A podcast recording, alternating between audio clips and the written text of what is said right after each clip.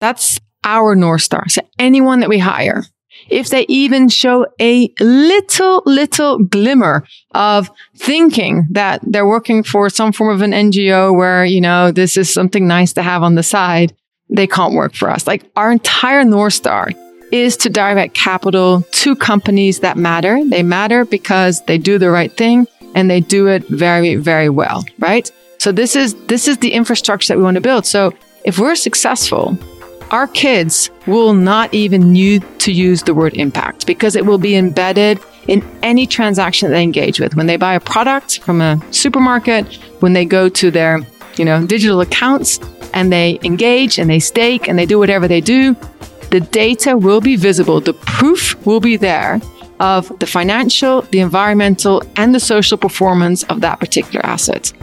This Week in Startups is brought to you by OpenPhone. As a startup founder, a lot of mistakes are easy to roll back, but using your personal cell phone number as your company number isn't one of them. OpenPhone makes it easy to get business phone numbers for you and your team right on top of your existing devices. Visit openphone.co slash twist to get 20% off your first six months. Lemon.io. Need to speed up your product development without draining your budget? Hire vetted engineers from Europe at lemon.io. Go to lemon.io slash twist to get 15% off for the first four weeks. And Reforge. Reforge is a career development platform for top tier professionals in growth, product, marketing, and engineering. Their summer cohort starts July 18th, so apply for membership today at reforge.com slash twist. Fleur Heyns, thanks so much for coming on this week in climate startups. Nice to see you, Molly.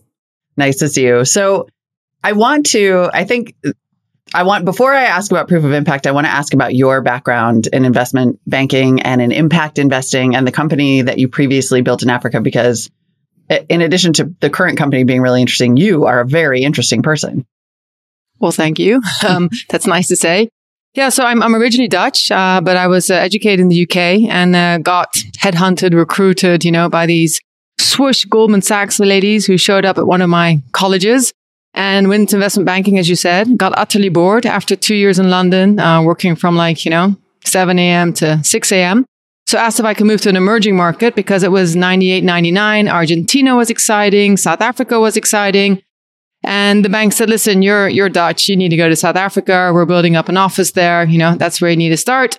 So I started and lasted for three months um, at the office. Um, I was actually at JP Morgan at that time and um, was attracted to um, a business proposition from another ex JP Morgan uh, bond trader who said, listen, the internet has just arrived. Um, we need to give emerging market retail investors access to these global markets because they want to invest, they want to trade, they want to buy the highs and lows. But when the telephone was there, it was too expensive and too cumbersome. But if we can use the internet, we can really create an amazing platform. So we build what is now known as Easy Equities. Easy Crypto um, has one and a half million users. Um, at the time, we called it Global Trader, Global Trader 24 7, because it was a dot com, obviously. and um, no, we had a very successful run. We built the technology in South Africa, which sounds a bit ironic because really, technology in South Africa. But the, the development skills were outstanding. It was a quarter of the price. And we then expanded globally already. So within seven years, we had a billion dollars on our overnight book, and um, the market started getting choppy because you know the, the the the realities of a lot of credit and a lot of volatility were coming in. So we sold to a private equity firm literally at the peak of the market in 2007. Mm. And I was living in Russia at the time. Um, my husband was building an investment bank there. And with that sale, it allowed me to go back to university. So I went back to Oxford and then started working with the Skoll faculty. So Jeff Skoll, the, the co-founder of eBay, he um, really started pioneering this concept of social enterprise that then, you know, evolved to impact investing. Um, ESG was a dirty word then, um, but we launched what is now the largest sort of environmental fund. So yeah, there's a lot of things that happened since 2007 that are in this new direction. Right. So that sort of started you on this journey to to impact investing. It sounds like, and what did you realize was wrong with it that led you to proof of impact? Yeah, there were there were several things wrong, right? So the ability to scale, right? If we're talking about impact investing as creating not just business solutions that solve for the world's problems, but, you know, creating solutions that solve for the world's problems in a financially very profitable way, you know, where you mm-hmm. even could say if you're not solving for the world's problems or if you're not contributing to all of the stakeholders, then you should be penalized. And if you are, you should perform better, right? Because that's where, that's where we as consumer, that's where we as investor want to go. So the first problem was really, how do I know if I invest in a company or in an infrastructure asset, what the real environmental, you know, impact is? And that is still one of the most difficult problems to solve for. In addition to carbon accounting, mm-hmm. solving for what is the real impact of a private company or a private asset on the ground is tricky because they don't have to do data disclosures. Hmm. So then that gets us exactly to proof of impact, which is, well, go ahead and tell us. So tell us about the company you have founded now and how you're trying to solve that problem. Or well, all that, of those was problems. problem. That was problem one, which was, was the data one. disclosure. Yeah. The second thing then is if you have the data, what do you do with it? Like mm-hmm. having lots of data that doesn't have meaning, right? That doesn't correlate to either a real outcome, impact, or financial is meaningless data. So you need access to real raw material, raw data. And that's all for, you know, one of the levels of the proof of impact platform where we collect the data through APIs directly from these companies. The second item is then what does this data mean? What is it saying? Does it matter even? You know, because we're so focused on one metric, which is carbon. Do we really, really know that if we solve for the carbon problem, which is completely reversible versus other problems that are not, that the world's going to be better off? We don't know yet, right? So being able to conduct the analysis, you know, whether it's even just by following these assets longer or by doing scenario building, that's really the analytical component that's necessary. And then the third layer is, okay, if I know that this data is meaningful, it's material. If I reduce the usage of my resources, water, if I produce less waste, if I really make sure that I, you know, reduce the emissions of carbon, what are the consequences of that to my operating margins? Does that maybe improve my valuations? And if so, can I then link this data to this new world of digital and hopefully more and more decentralized finance? So I don't even need to use an investment banker anymore because that was the second problem. Like I need the data, but I also want to have scalable liquid investment products as an investor that have impact. So those two things are effectively what we're sitting at this interface of. So let's unpack the the kind of multiple parts of that. So first, you have built an API that collects data. Where does it collect data from? So it's a data management platform that has APIs to it, right? So those are just pipelines, right? They're data yeah. pipelines. And at the moment, we have like 220 different data pipelines. So we can connect it into your CRM system. If you have a claim that you're servicing single moms, right, with a mortgage product or that you're servicing, you know, people who otherwise don't have access to energy, well, then we can prove that because we can look at the demographics of your user in your CRM.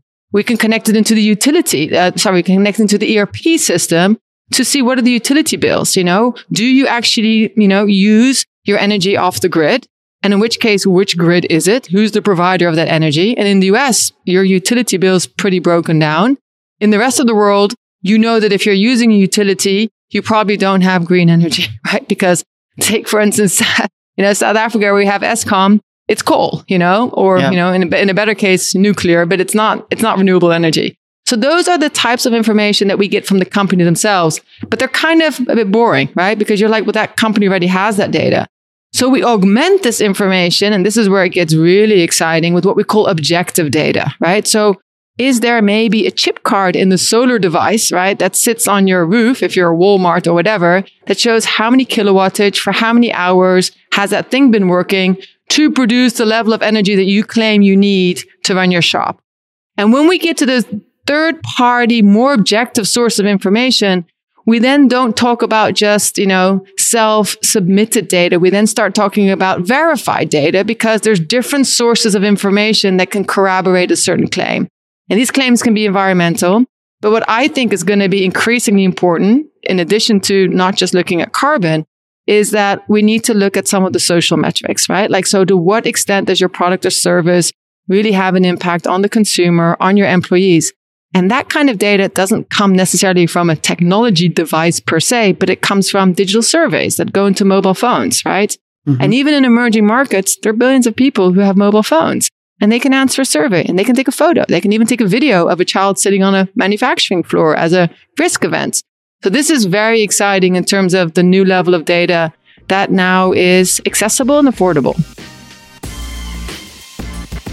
Listen, lots of founders are loosey goosey with their personal phone numbers. You know about this problem. People start putting their personal mobile phone in documents, proposals, and it makes things super messy.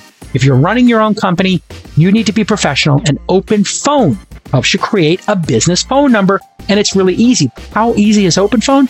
You install an app and you're done. You pick your number, you're done. And you can create a shared phone number. How great is that? You know how you have like an email for customer support, you do VIP at? Now you can have that for a phone number where multiple employees can field calls and texts, including those texts super important because that's how a lot of business happens. A lot of these young folks, they don't want to talk on the phone, they want to text. Well, Open Phone can help you with that as well. And it's affordable already. It's just 10 bucks a month. I mean, it's so affordable. It's ridiculous. I think they should triple their prices. I think I would pay 30 bucks a month for this, but they charge 10. Twist listeners can get an extra 20% off that for any plan for your first six months. That's even ridiculously generous. I mean, that puts it down to $8 a month. You're kidding me. You need to do it for yourself as an executive or a salesperson. Openphone.com slash twist. And if you have an existing phone number with another service that's overcharging you or that doesn't have this incredible feature set, they'll port it over for you. If you're thinking about phone numbers, I just want you to think openphone.com slash twist. That easy, folks. So that's sort of the step one of getting the data. And then, then what happens? Then what do you do with the data and make it actionable? Yeah. So as you may have noticed, there's a lot of frameworks and color coded boxes, right? That we're using in the world to describe, you know, what are people doing? Green typically means something environmental and then the red and the orange are more social. So there's probably about seven or eight different frameworks where people want to still label this data to.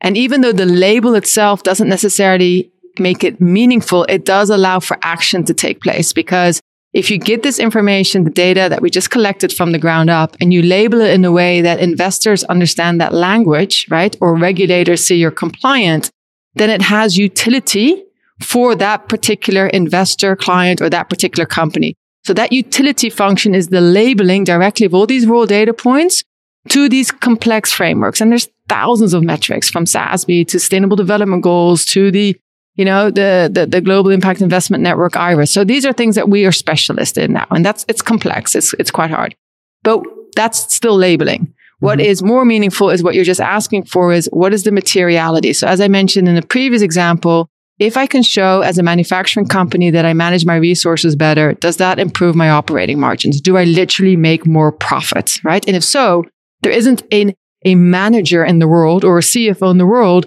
who isn't going to make investments into equipment that is more resource efficient. Right. So that's one thing.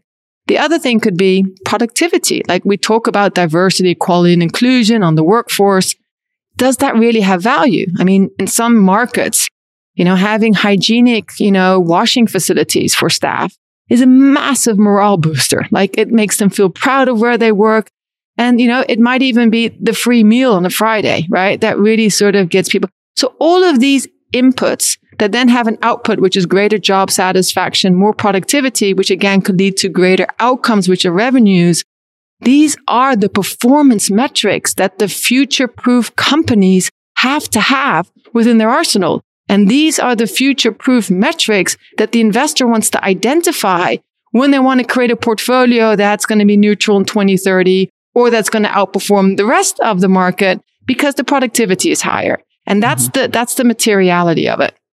So there's a double goal with this data. One is to show this impact and then have these companies make investments that will ultimately make their businesses better and of course more profitable. But that is the impact. And also the, the sort of two sided part of this coin is that they can then attract investors. They can say, I am better than the other guy because I can prove the materiality of my impact. And it goes one step up in the capital stack as well. So for the investor to select the portfolio companies even proactively. So before they make the investment to say, I'm looking at 20 companies in the renewable energy space for my dollar invested which one gives me the greatest carbon emission reduction, right?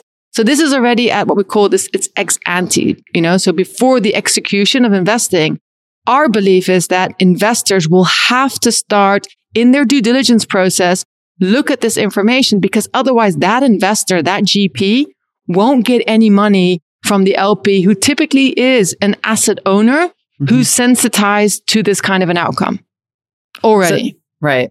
So, because there is pressure, and in some cases, regulatory pressure, to have, like you said, a carbon neutral portfolio or a portfolio that com- that um, uh, adheres to sustainable development goals. This proof of impact, it's such a like, the name is right on the nose. This proof is what can drive investment in that direction, like with safety. It is safe Correct. to make this investment because it's not greenwashing, for example.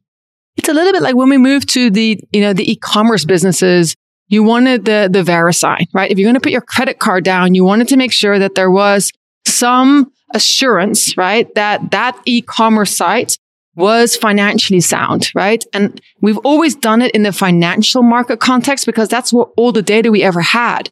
But now that we've unlocked this, you know, vast amount of impact and ESG data, our belief again, and we're seeing it already happen, is that indeed, either by force or by choice, because it's going to be the data that indicates performance, the investor and the company will want to have a proof, right? The proof of impact established to make sure that they are future proof from an investment or from a company performance perspective. Right. I heard um, an interview with you on another podcast where this was described as a new system of credit, essentially a way to establish credit worthiness for companies in these areas.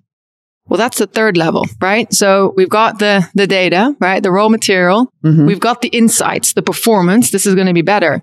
The third one is what if this is directly monetizable, right? So it's not just a nice to have on your financial report and your website.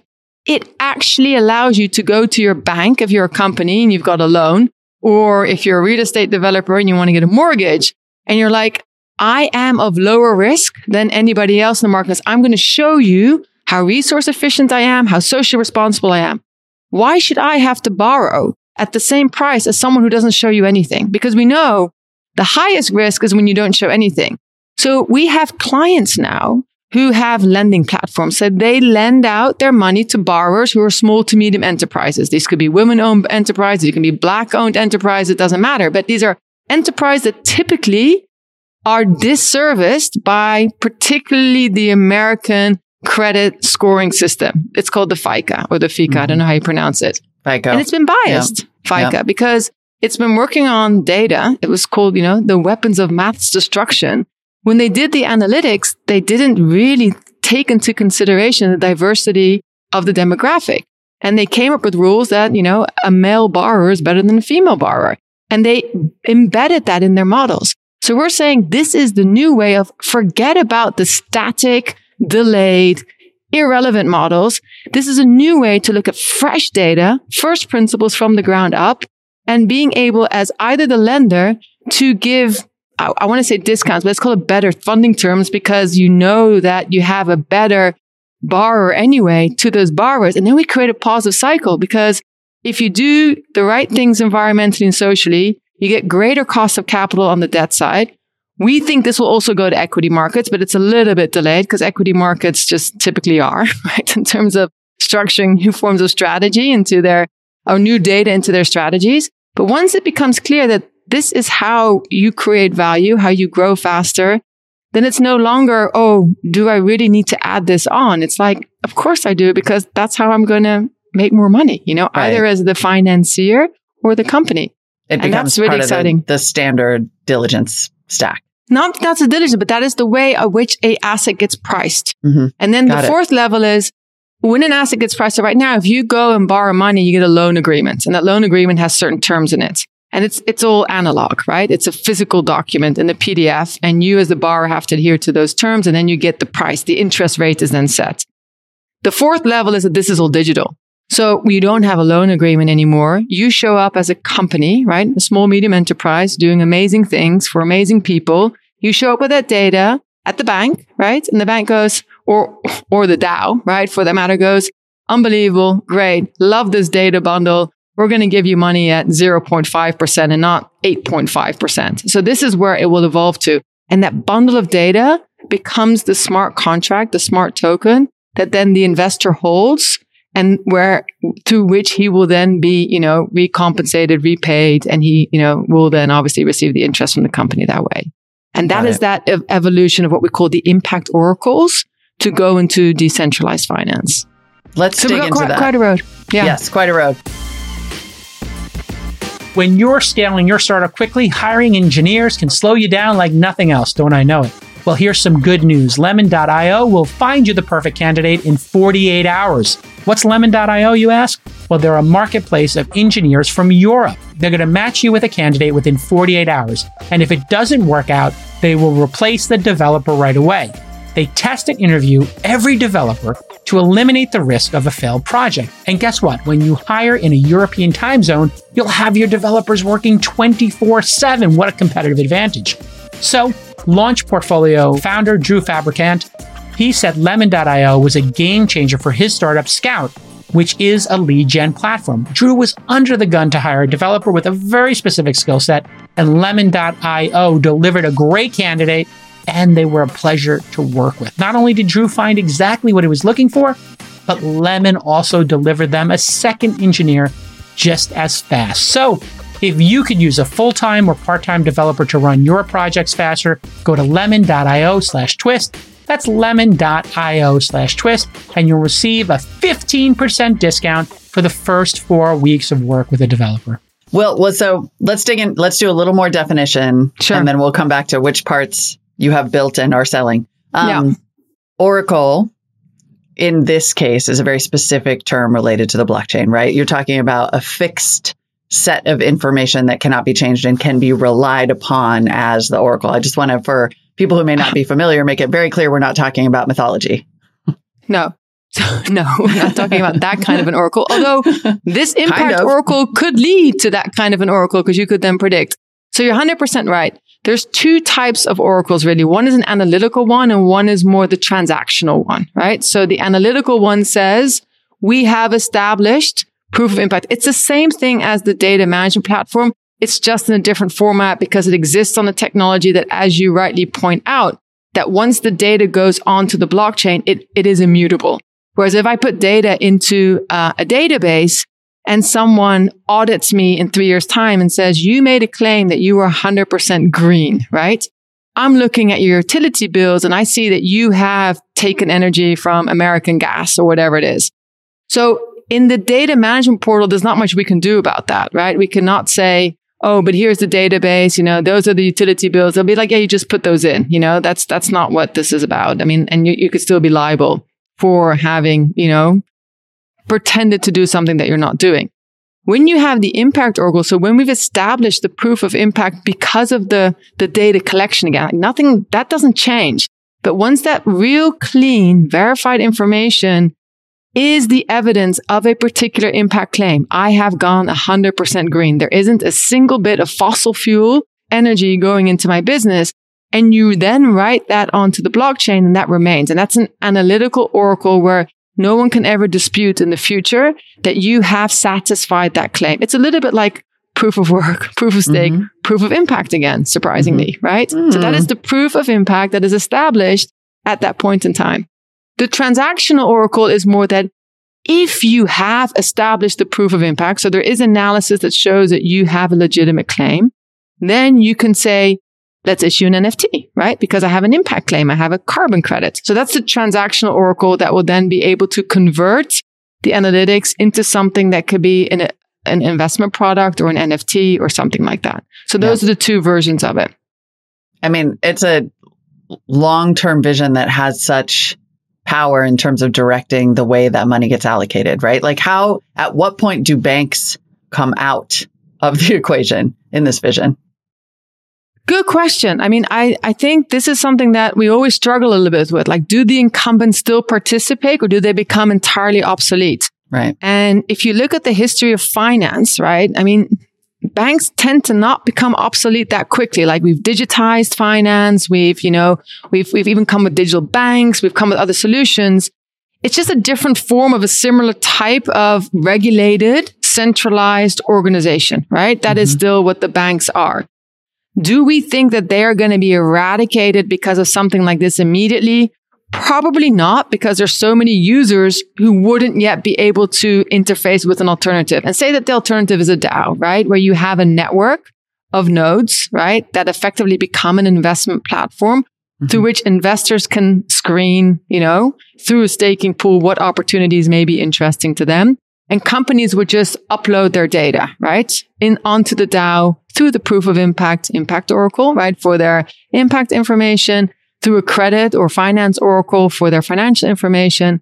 So if, if that mechanism, which we're already launching, by the way, so the extent of a DAO actually going and offering the proof of impact verified companies NFTs that will go live in Q3 of this year, right? In Switzerland to begin. And that's, that's obviously not proof of impact because it's a DAO, right? But that will effectively be the launch of connecting that. If that takes pace, right? And it becomes a new way of, I mean, my kids are between 11 and 23, right? For them to take their Revolut money that isn't doing anything in terms of yield or earning, if that becomes the way that they then stake, right? Whatever they have there, to then stake with both a yield because we're talking about value, right? We're not just talking about buying a Bored Ape, right? We're talking about something that has legitimate underlying cash flow assets. If that then becomes the way where they then restake their digital assets to have both profit and purpose, I think the investment banking model is going to struggle to stay alive. Yeah. Fascinating. Um, back to your business. You said the, the Impact Oracle is effectively launching. Where where are you now? Who are your clients and what do people pay you for? Yeah. So currently what we're live with is with our SaaS business, so software as a subscription business for two customer groups. The investor who right mm-hmm. now, so the, the investor predominantly for us is a GP, right? So someone who has a fund either in private equity or in private credit who's feeling pressure both ways. One from the LP who's like, my asset owner is asking what my money is solving for and I don't have a clue, right? So can you please give me some data? So that's where it starts. And also regulators. So regulators, particularly in Europe, have already legalized the requirement for data from investors. The SEC is getting ready to follow that kind of a, you know, trend as well. So then it becomes a standard that investors have to disclose not their policy, which they've been doing for years. And that was always meaningless, mm-hmm. but they mm-hmm. actually have to disclose the data. So that's our target market because with that, we then have a bit of a force onto the companies and say, you now need to onboard. Having said that, our users are the companies, right? Because the companies have the data. Our data integrations go into the companies. So we're simultaneously creating this flywheel of as many companies as we can onboard because that again makes it more attractive to the investor to get the right insights, which companies are performing better, et cetera, et cetera. So it's those two that we're now currently servicing and they pay us a monthly fee between $500 to $5,000 on average. And we have 100 clients like that since our launch last year. The Impact Oracle, which we call more of our Web3, um, we have three pilots in the making. So we have one with a very large Swiss institution who wants us to verify these impact claims and then digitally create a funding mechanism for them. We have a very, very large uh, investment bank, actually, ironically, right? Who has. We won't re- play this for them. They don't have to listen to that part. but it's nice to know. It's a little bit like the gas and oil companies who invest heavily in solar, right? Exactly. And Get ahead of the disruption. Transition. Yeah, yes. transition. Mm-hmm. So let's call it a transitionary investment manager, right? Who effectively has a lot of capital deployed towards building wind farms, solars, etc. They want to establish that proof of impact oracle at, at site, at the source, right? Through the digital solution, create digital carbon credits and then launch those on a digital carbon exchange. So mm-hmm. that's now in a pilot form. And the final version is what we call impact linked finance solution, where we have a borrower. So we have someone who, as I said earlier, lends money to small to medium enterprises and they have their wholesale lender. So the bigger, bigger institutional funder who says, if you can show that more than 44% of your portfolio is women owned. And if more than 80% of your portfolio are tiny little businesses, because that's where economic growth normally comes from, then we will cut what they call the credit spread. So rather than borrowing at 4%, they can borrow 2%. So hmm. that's the third application. How hard is it to do this? I mean, it sort of feels like there's a regulatory boost, but I wonder from a technology perspective, a lot of companies are rushing into this space, right? Some version of data analytics or um, measurement. What is the differentiator for you? Yeah. So that that's a bit of a problem, right? So there's a lot of noise in our ESG and impact data industry. And there's a couple of areas where, you know, certain data providers or data analytics company are different from others. So first you have to look at what is the underlying investment? Is it a public equity, right? So a company that's listed on the public exchange because in those cases, the data sources are very different. They actually issue reports, right? Every quarter. They have to do their quarterly filing, their quarterly reporting. Those get picked up by Reuters and Bloomberg. And then you have hundreds of ESG analytics company who go, Oh, here's nice processed meat, right? That I can stuff into my sausage. And then it becomes like, you know, this ESG scoring rating. But unfortunately, the meaning of those ESG ratings is highly debatable because the raw material, the underlying source of the meat isn't known. It wasn't sort of, you know, well indicated. So that's a problem there, but we don't play in that space. So we don't play mm-hmm. in the public equity space. Someone has no to sausage. solve for that. Yeah. No, no pre-made sausages. No pre-made no. sausage. Love it. Yeah. yeah. So then on the other side, which is this private markets, which is what I said, that was the problem that we intended to solve for. Like in, in an environment where companies do not have to disclose, how do we get the data?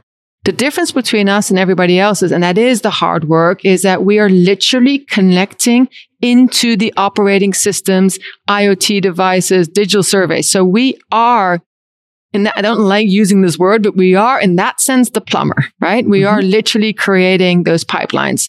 And that very few people have done, right? Because it's hard work, right? And why would you do it? Well, we do it because we also have the impact measurement expertise, which is another big, big skill set, right? So having data come in, but knowing what that data could mean are two very different things. So over the last, I mean, for me, this started in 2007, right? Some yeah. of our team members were like the first guys who built like the impact bonds for Freddie Mac, right? So maybe that was seven, eight years ago. So we have this inner blood, we have this inner team, and we have a very dedicated impact data strategy team that is experts in that. And if you ask any of the carbon tech solutions who come to us to partner, they're like, listen, carbon accounting is hard, but what you guys do is far harder, right? And no one is doing that. So can we partner with you? Because proof of impact doesn't do carbon accounting. We need someone to really dive into the weeds and figure out, you know, what are the accounting. But they, those carbon accounting firms, they are getting requests from their clients. Okay, carbon is one thing, but what about all my other, you know, areas that I'm trying to prove that I'm contributing on? So it's the, it's the understanding of what drives impact. How do you value impact? What's important impact? And then the third aspect is the technology side, right? So again, our team is heavily biased towards decentralized technologies and distributed ledger technology. And again, in in those three in a row. So doing the hard work having the impact intelligence and then having you know the huge competency and desire to move to that decentralized finance and decentralized technology world that's really unique and proof of impact. Reforge equals career development. Career development equals a raise and a better title. It's that simple folks you work in growth, you work in product, maybe you work in marketing or engineering. Those are the most important functions in any startup and even the at scale companies. Let's be honest. And this is where the magic happens at a company. Well, how do you make magic happen? Well, you join Reforge. They onboard new members in cohorts and they give them year round access to a bunch of program content that are going to make them better at their jobs. They also put you in a vetted community of your peers. You're going to get that networking, you're going to get your skills, you're going to get direct line of insight from leaders at the top companies across the tech industry. Reforge offers 16 programs built and led by top executives at companies like Uber, Slack, SurveyMonkey, Instacart, and Tinder. You're going to be in great company. You want that promotion? You want that raise? Well, how are you going to show you deserve it? You're going to show you deserve it by putting numbers on the board, and you're going to put numbers on the board because you got those skills. So stay current on business trends and best practices. Join Reforge this summer. Their next cohort is starting July 18th. Apply for membership today at reforge.com slash twist. People ask me all the time, what should I invest in? Yourself. Reforge.com slash twist. How much do you, as you look toward the future, you know, there's there's really a, a, transitional moment around impact investing. There's uh, increasing doubt in ESG metrics, as we know. There's uh, a question of whether, at least in the U.S., there's going to be a crash in the in you know these investments, um, and that there may end up being regulation. I know you're mostly working with private companies, and that really is the goal here. But I wonder how much will the f- the future sort of regulatory atmosphere um, affect or improve your business potential in places like the US. Yeah. So one of the other businesses we set up between 2007 and, you know, now is this Osmosis Investment Management Fund, which is a 15, you know, billion dollar asset manager, which works in the public space. So I am very familiar with how that works there. Yeah. And when people say that the ESG strategies don't work, right? We have to define what is an ESG strategy. Because if an ESG strategy is taking any strategy that you had already intended on executing on and then retrospectively labeling it with an E, an S, and a G, which shouldn't even be labeled within the same, you know, portfolio anyway, but that's another conversation, Mm-hmm, mhm. then then of course that's going to crash because you're just you're just labeling something. So it's it is literally putting lipstick on pigs, right? So that that is never going to work. The movement that people want to get to is have a more genuine and I would say more upfront intentionality around if I invest. And it's, it is a little bit more difficult in public markets because your capital is not directly going into the company. Your capital is going to move what the company had originally raised around its secondary trading. If I buy your Tesla stock, Tesla does not get my money, right?